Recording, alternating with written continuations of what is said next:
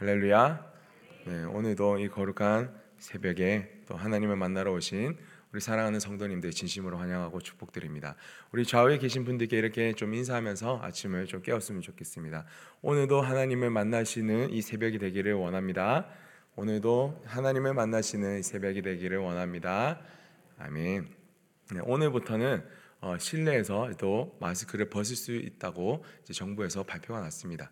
그래서 이제 담임 목사님께서도 이제 마스크를 벗고 예배를 드려도 괜찮다라고 말씀하셨습니다. 그런데 보시니까 대부분이 마스크를 쓰고 계시는데 예, 네, 편하시게 자유롭게 하시면 되겠습니다. 네. 오늘 마태복음 16장의 말씀은요. 그 주제는 바로 천국 열쇠와 십자가입니다. 네, 천국 열쇠와 십자가. 이 두 개의 주제가 핵심인 장이 바로 마태복음 16장인데 이 마태복음 16장 이 천국 열쇠와 이 십자가의 의미를 조금 더 설명하기 위해서는 이 시대적인 설명이 필요합니다. 어, 그 예수님께서 이 말씀 제자들을 데리고 이 베드로와 함께 대화를 나눴던 이 시대적 상황은요. 예수님이 태어났을 때는 헤롯 대왕이라는 그 왕이 이 이스라엘 지역을 다스렸습니다. 이 헤롯 대왕은 이스라엘 출신, 출신은 아닌데 누가 왜 왕이 되었냐면 이 로마에서 파견한 왕이었습니다. 로마가 치리하고 있던 이 시대에 롬 그 헤롯 대왕이 다스리고 있었는데 그때 예수님이 탄생하셨고요. 그 핍박을 피해 이집트로 도망가셨다가 헤롯 대왕이 죽고 나서 다시 예수님이 돌아오셨습니다. 그리고 나서 나라가 네 개로 나뉘어집니다. 그 나라가 네 개로 나뉘어진 땅을 다스리는 왕이 있었는데 그들을 바로 성경은 뭐라고 이야기하냐면 분봉왕이라고 합니다. 그러니까 나뉘어질 분그 받들 봉, 그 누구를 받드냐면 바로 가이사라, 그 로마의 황제를 받드는 나누어진 땅들을 로마 황제를 받드는 왕들이 네 명이 있었는데 그들이 바로 분봉왕이라고 합니다. 혹시 첫 번째 사진을 띄워 주실 수 있으실까요? 네, 사진을 보시면은 이렇게 나라들이 여러 가지로 나누어진 것을 볼 수가 있으실 겁니다. 네 가지로 나누는데 첫 번째로는 빌립 2세가 나뉘어졌고 두 번째로는 안티파스. 이 안티파스가 누구냐면 우리가 알고 있는 헤롯이라는 이게 나중에 어, 예수님을 그 재판할 때 헤롯과 빌라도와 막 이야기가 나왔던 그 헤롯이 바로 안티파스입니다.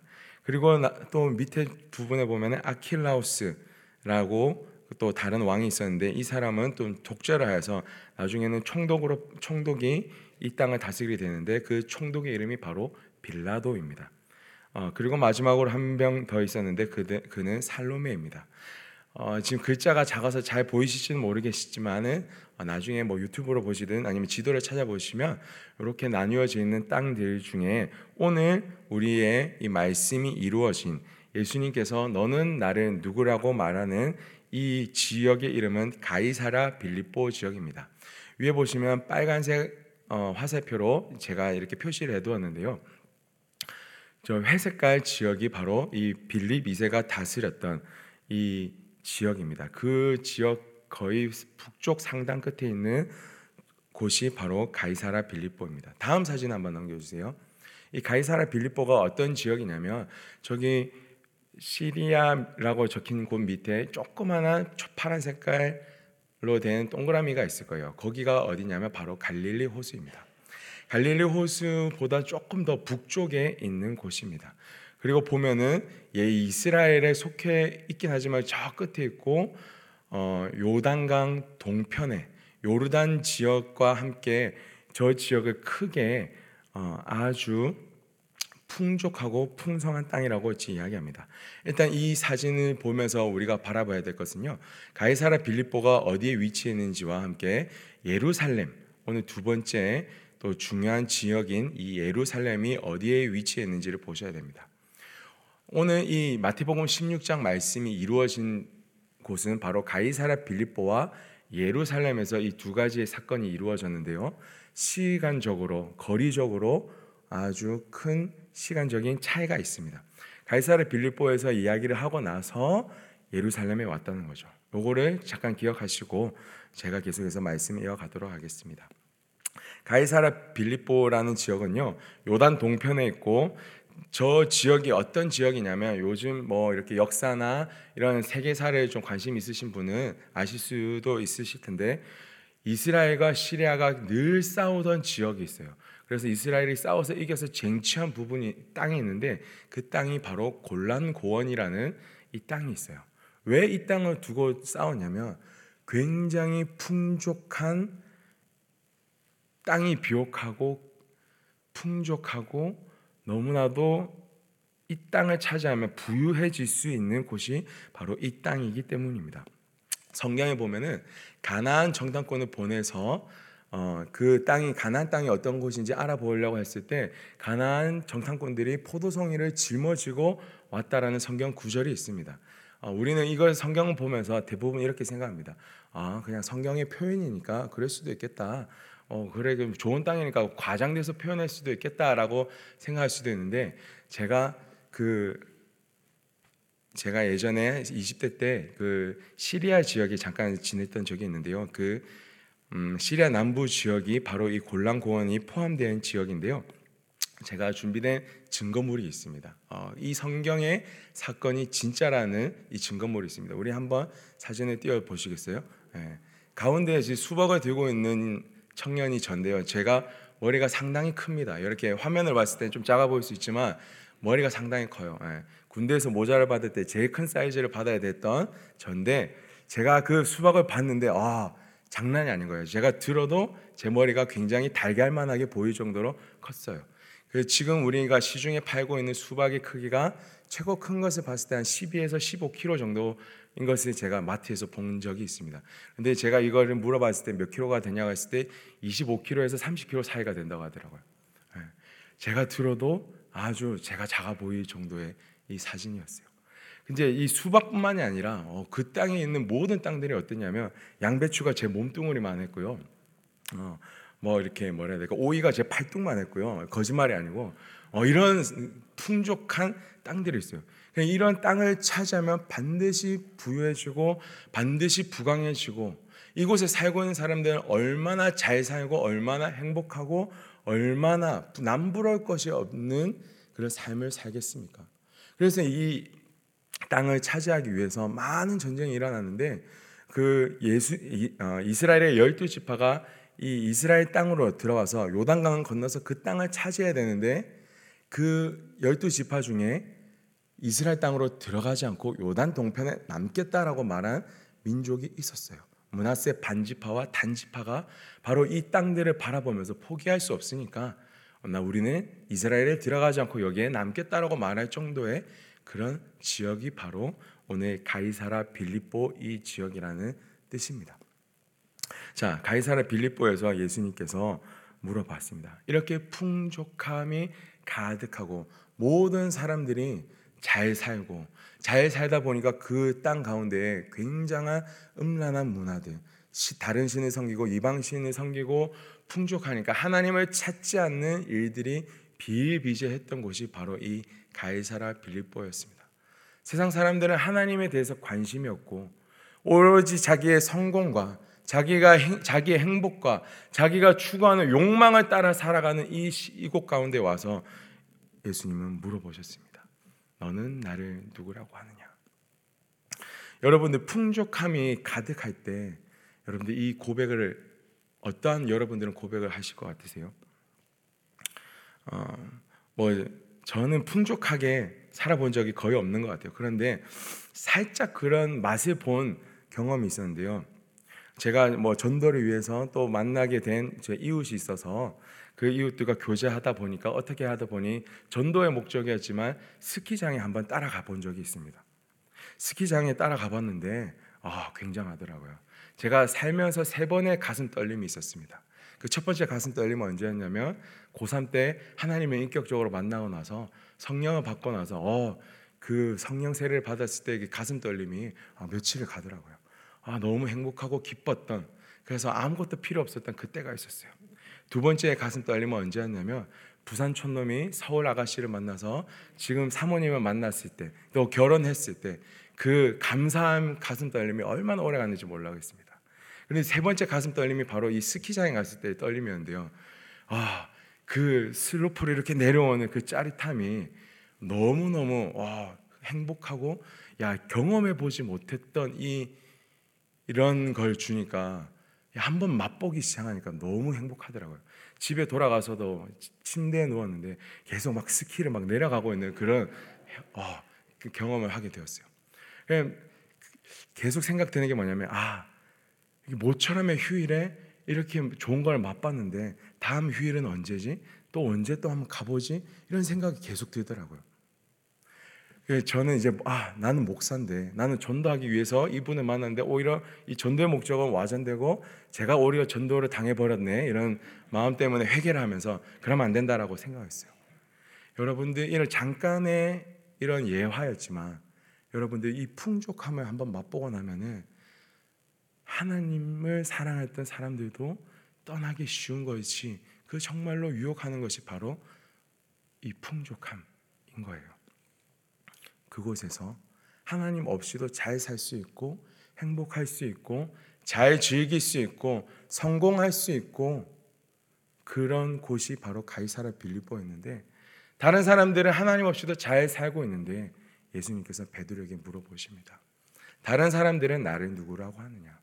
어 그냥 좋은 사람, 선지자 엘리야, 예레미야 그런 사람들이라고 이야기하더라고요.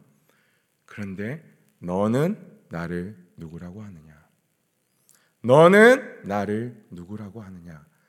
라고 베드로에게 물어봤을 때 베드로는 예수님을 따라다녔고 예수님께서 행하신 기적을 보았고 예수님께서 전하시는 생명의 말씀이 무엇인지를 알았고 예수님을 통하여서 정말로 우리를 구원하여 보내, 구원하기 위하여 보내어 주신 예수 메시아라는 것, 그리스도라는 것을 알았기 때문에 베드로는요. 주는 그리스도시요 살아계신 하나님의 아들이십니다. 당신은 하나님께서 보내신 우리의 구원자시고 우리의 하나님이시며 세상 어떠한 것들보다 우리는 주님만 바라보며 주님만으로 충분하게 우리는 살아갈 수 있는 사람입니다. 이런 고백을 했던 사람이 바로 베드로였어요. 이곳이 바로 가이사라 빌립보에서 이루어졌던 이 베드로의 고백이었던 것입니다. 그럴 때 예수님께서 대답하셨어요. 바요나 시모나 너에게 복이 있도다. 네가 말한 것은 네가 혈육으로 말한 것이 아니고 하나님께서 부어 주신 은혜로 하나님께서 부어 주신 성령의 충만함으로 너희가 그렇게 고백할 수 있다. 어. 그래서 너에게 천국 열쇠를 줄게. 하늘에 네가 이제 땅에서 열면 하늘에서도 열릴 것이고 한 땅에서도 매면 하늘에서도 매일 것이다. 그런 권세를 너에게 주겠다. 하나님을 믿고 하나님으로 충분합니다. 하나님만 사랑합니다. 하나님만 따라가겠습니다라고 말하는 사람들에게 베드로와 같이 예수님께서는 우리에게도 동일하게 천국 열쇠를 주시겠다라고. 우리가 기도하면 하늘에서도 열릴 것이고 우리가 기도하면 또땅 하늘에서도 매이게 되는 그런 놀라운 은혜가 우리에게도 동일하게 있을 것이라고. 세상 어떠한 것들보다 하나님을 따라가려고 고백하는 그들에게 하나님의 사랑하는 주님의 백성들에게 주시겠다는 하나님의 약속이었습니다. 베드로는 이렇게 충, 엄청난 축복을 받았어요. 너무나도 행복했을 것 같아요. 예수님을 따라다니면서 그 예수님이 받으시는 이 존귀함, 막 사람들이 몰리면서 너무나도 행복해하고 사람들이 너무나도 기뻐하는 모습들 보면서 성령 충만했을 때 이런 믿음의 고백들이 나와죠. 세상 어떠한 것들 줘도 난 하나님을 바꾸지 않겠습니다. 하나님만으로 충분합니다라고 말했던 이 베드로였어요. 그런데 이제 예루살렘으로 이동하여 오면서 시간이 지납니다. 그 시간이 지나고 나면서 예수님께서는 좀 부담스러운 이야기를 하세요. 성령 충만함이 있는 다음에 반드시 따라오는 것이 있는데요. 그것은 바로 십자가입니다. 십자가. 여러분들 이 본당에 보이는 이 십자가 어떻게 바라보이시나요? 너무나도 예쁘지 않아요? 반짝반짝하고 교회에 들어왔을 때 가장 먼저 보이면서 은혜가 탁 느껴지는 이 십자가이지 않습니까? 근데 예수님 시대 당시의 십자가는 어떤 의미였을까요? 그 시대에 형벌을 받을 때, 재판을 받을 때 최고 악질에게, 최고 악한 사람에게 내리는 형벌이 바로 이 십자가입니다. 추악하고 가장 죄를 많이 지은 사람에게 내리는 저주와 같은 형벌이 바로 십자가였어요. 고난을 당하고 멸시를 당하고 지금 받았던 모든 영광과 존귀와 칭송을 다 버려야 되고 발가벗겨져서 죽을 때까지 저기에 산채로 매달려야 되는 저 십자가 예수님이 말씀하셨다는 거죠. 베드로의 입장은 어땠을까요? 성령 충만할 때 처음에 십자가를 우리가 볼 때 이런 고백이 베드로도 나왔을 것 같아요. 십자가 십자가 내가 처음 볼때 나의 마음의 큰 고통 사라져.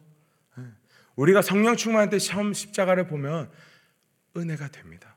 우리를 위한 이 십자가시구나라는 이 은혜가 되는데 그 성령 충만함이 사라지고 두 번째로 우리가 십자가를 바라볼 때는 어떤 의미로 다가오냐면 예수님께서 말씀하십니다. 너도 그 십자가를 져야 된다. 네가 그 십자가를 지고 나를 따라와야 한다. 예수님께서 말씀하신 이 십자가 의미는요. 성령 충만할 때는 기쁨으로 다가오고 위로와 행복과 평안이 될지 모릅니다. 그런데 시간이 지나고 나서 이 예루살렘에 도착하였을 때 베드로의 마음은 달라졌어요. 우리도 그렇죠. 성령 충만할 때는 주님, 제가 선교지에 가겠습니다. 제가 순교까지 하겠습니다. 이런 믿음의 고백들이 막 절로 나오는데 어느 순간에 정말 십자가를 직면하고 났을 때 성령 충만해서 하늘의 기쁨이 막 가득했을 때는 아무렇지 않다가 이제 그런 하늘의 기쁨이 사라지고 진짜 현실 속에 와서 내 삶에 감당하기 어려운 일들이 벌어졌을 때 내 주변에 사랑하던 사람들이 나를 미워하고 배반하는 그 일을 경험하고 있을 때 우리의 마음이 굉장히 힘들어지는 것을 우리는 복도합니다. 오늘 이 베드로의 마음이 그랬던 거예요. 우리는 이 십자가를 바라보면서 늘 고민을 합니다. 십자가 통과하는 건 맞지. 예수님이 절하했으니까 져야 되지. 근데 왜 예수님 이렇게 힘든 거를 우리에게 지라고 하십니까? 이렇게 감당하기 힘들고 어렵고 부담스러운 걸 왜 우리에게 말씀하세요? 이 십자가에 무슨 뜻이 있길래 우리에게 이렇게 말씀하십니까? 성령 충만함으로 살아가게 하는 거 요것만 충분하지 않습니까? 힘든 거 좀 잊어버릴 수 있고 우리가 그렇게 해서 잘 살아갈 수도 있는 것 같은데 왜 현실 속에서 우리가 이 고통스러운 십자가를 우리도 또 짊어지고 가야 됩니까? 라는 생각이 많이 들지도 모르겠습니다. 많은 분들이 많은 성도님들이 은혜로 은혜를 경험하고 주님을 믿기 시작합니다.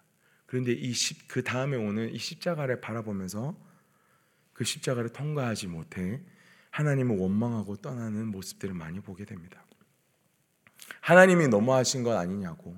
하나님 어떻게 이러실 수가 있냐고. 하나님 믿으면 복 받는다고 하시던데 왜 이런 일들이 일어나냐고 말하는 모습들이 우리의 모습이 아닌지 모르겠습니다. 하나님이 너무하시기 때문에 나쁜 분이시기 때문에 십자가를 우리에게 주신 분은 것은 아닙니다. 우리가 이 십자가의 의미를 제대로 파악하지 못하고 이해하지 못하고 있기 때문에 일어났던 이런 연약한 모습이었던 것입니다. 십자가는요 하나님이 우리를 벌하시는 것도 아니고요 욕과 같이 시험하기 위해서 주시는 것도 아닙니다. 우리를 괴롭게 만들기 위해서 주시는 것이 아니라는 거예요. 십자가는 고난과 죽음이 있어요. 하지만 반드시 그 뒤에는요, 주님의 승리가 있음을 여러분들 믿으시기 바랍니다. 예수님께서 십자가를 주시는 이유는요, 우리가 그 모든 것을 통과하고 승리를 경험하게 하시기 위함입니다. 예수님도요, 말씀하셨어요. 23절에 뭐라고 말씀하셨냐면, 바요나 시모나, 네가 어떻게 해서 사람의 일을 생각하느냐? 이것은 하나님의 일이다. 하나님의 일을 생각해야 된다. 이 말은 무슨 뜻이냐면요. 하나님께서 우리의 삶에 직접 개입하시며 역사하시는 일이 바로 이 십자가를 통하여서만 이루어진다라는 뜻입니다. 예수님도 우리를 구원하시기 위해 온전히 아버지 하나님의 뜻을 따라 십자가를 짊어지기로 순종하신 거예요. 자신의 뜻이 아니라 자신의 계획이 아니라 하나님이 하라고 하나님이 인도하신 것입니다. 그 순종으로 말미암아 하나님께서는요 사단의 권세를 깨뜨리시고요 이 죽음의 권세를 깨뜨리시고 우리를 구원하시고 승리하셨던 것입니다.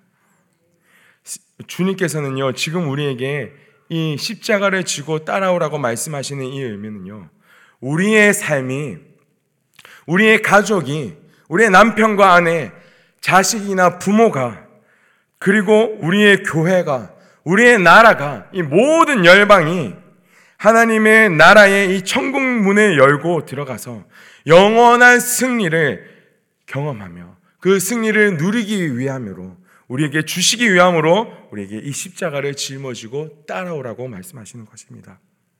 십자가는요, 어떤 의미가 있냐면 내가 온전히 죽고 하나님만 주인 되셔서 하나님께서 직접 우리의 삶을 인도하시는 일이 나타나는 것이 바로 이 십자가입니다. 우리가 죽고 온전히 하나님의 뜻대로 이루어지기를 기도하는 그 십자가를 짊어지겠다라고 그 길을 걸어가겠다라고 기도하며 나가는 그때에 하나님께서는요, 우리가 생각하는 것보다 하나님의 뜻에 맞게, 하나님의 시간에 맞게 하나님께서 가장 선하시고 바른 길로 우리를 인도하신 것입니다. 이것이 십자가의 올바른 의미이며 십자가를 통과하며 우리가 겪을 수 있는 경험할 수 있게 되는 이 승리의 의미입니다. 우리가 십자가를 짊어지고 가는 것이 때로는 너무나도 힘들고 절망적이고 고통스러워서 눈물이 나올 때밖에 없을지도 모르겠습니다. 그러나 이미 십자가를 통과하여서 승리하신 우리 주님께서 우리의 고통의 시간을 이해하십니다. 그리고 우리가 그 십자가를 짊어지고 걸어갈 때, 우리가 십자가의 그 고통 속에서 힘들어하고 있을 때, 주님께서 말씀하십니다. 내가 너와 함께 있단다. 내가 지금 너와 함께 십자가에 있단다. 내가 그 고통 알고, 너의 마음 다 알고, 내가 너의 힘듦 다 안다. 내가 너를 위로한다. 조금만 견뎌라. 내가 일하겠다. 내가 너를 위로하겠다. 내가 너의 가정을 회복하겠다. 내가 너의 남편을 변화시키겠다. 내가 너의 아내를, 너의 자식을, 너의 부모를 변화시키겠다. 너의 교회를 변화시켜 주시겠다. 우리의 나라를 변화시켜 주시며 모든 열방을 변화시켜 주시겠다. 라고 말씀하시는 분이 우리 주님이십니다. 그 주님의 음성이 오늘 이 새벽에 기도하시는 가운데 온전히 이루어질 수 있기를 진심으로 축복드립니다. 힘을 내시고 견디고 순종하실 수 있기를 부탁드립니다. 주님께서 반드시 우리에게 십자가의 승리를 허락하여 주실 것입니다. 오늘 이 시간, 이 새벽의 시간, 우리 사랑하는 성도님들께 주님께서 질문하십니다. 너는 나를 누구라고 하느냐? 세상 사람들은 나를 필요 없다 말하고 표적을 보여라고 말하고 말씀으로만 좋은 분이라고만 이야기하는데 너는 나를 누구라고 하느냐? 그 고백 앞에 주님만이 우리의 주인이시오. 주님만으로 충분하다라고 고백드리는 이 새벽이 되어질 수 있기를 바라며 그리고 이 주님께서 허락하여 주시는 이 십자가 고통스럽고 힘들고 어렵겠지만 주님을 붙잡고 온전히 주님 내 삶 가운데 이루어 주시옵소서 일하여 주시옵소서 승리하게 하여 주시옵소서 이렇게 고백하며 나가실 수 있는 이 거룩한 새벽이 되시기를 진심으로 축복드립니다. 우리 함께 기도하시도록 하겠습니다. 주님, 저희에게 허락하신 이 십자가 저희가 외면하고 싶습니다. 너무나도 감당하기 힘들어 주님 버리고 싶었던 적이 많았습니다. 아버지 하나님 그렇지만 주님 이 십자가 짊어지고 가기 원합니다. 주님 주님만으로 충분합니다. 주님 우리의 주인 되어 주옵소서. 온전히 우리에게 하나님만 나타나셔서 하나님 우리에게 승리를 허락하여 주시옵소서. 우리 이렇게 함께 같이 기도하시도록 하겠습니다. 사랑과 은혜가 풍성하신 아버지 하나님, 성령의 충만함으로 우리를 인도하셨고, 우리를 하나님의 이 사랑을 경험하게 하여 주셨고, 하나님의 나라를 이해하게 하셔 주셨습니다. 주님 그 다음에 우리에게 또 말씀하시고 요구하시고 명령하신 이 십자가 때로는 너무나도 힘들고 너무나도 눈물 나며 너무나도 고통스러웠던 이 시간이 있었음을 고백합니다. 주님 외면하고 싶었습니다. 주님 피하고 싶었습니다. 그런데 주님, 주님께서 허락하시는 이 승리를 경험하기 위해서 주님께서도 이미 승리하셨던 그 십자가를 우리가 짊어지고 가길 원합니다. 주님 우리 삶 가운데서 고통을 주는 이 사람들을 용서하기를 원합니다. 주님 우리의 가족들을 용서하기를 원합니다. 주님, 우리 교회에 있던 이 성도님들을 용서하기를 원합니다. 주님, 우리 나라에 있는 이 모든 죄악이 가득한 사람들을 주님 용서하기를 원합니다.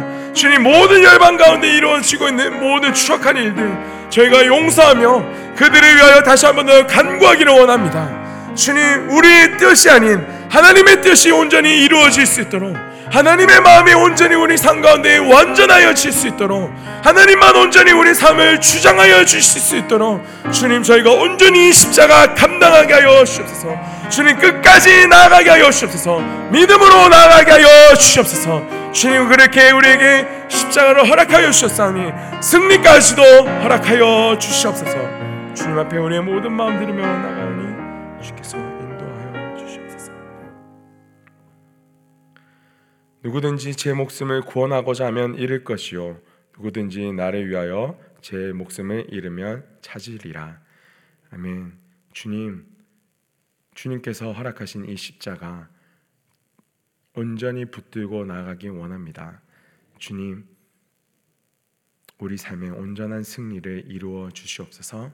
감사를 드리며 우리 주 예수 그리스도의 이름으로 기도드립니다. 아멘. 주여 주여 주여. 사랑 가운데가 풍성하신 아버지 하나님 우리 가운데 십자가를 주시는 주여 우리에게 힘들고 고통스러운 일을 허락하신 것이 주님과 함께 승리를 경험하기 위하여 우리에게 허락하신 것을 우리가 믿기를 원합니다. 우리가 간절히 그 하나님의 마음을 알고 하나님의 음성을 듣고 나아가기 원합니다 주님 이 새벽을 주님 주장하여 주시옵소서. 우리의 연약한 마음들을 주장하여 주시옵소서. 우리의 가족들을 주님 용서해 주시고 주님 제 마음속에 그들을 사랑하고 그들을 끌어안을 수 있는 주님 넉넉한 마음을 허락하여 주시옵소서. 하나님의 능력으로 인하여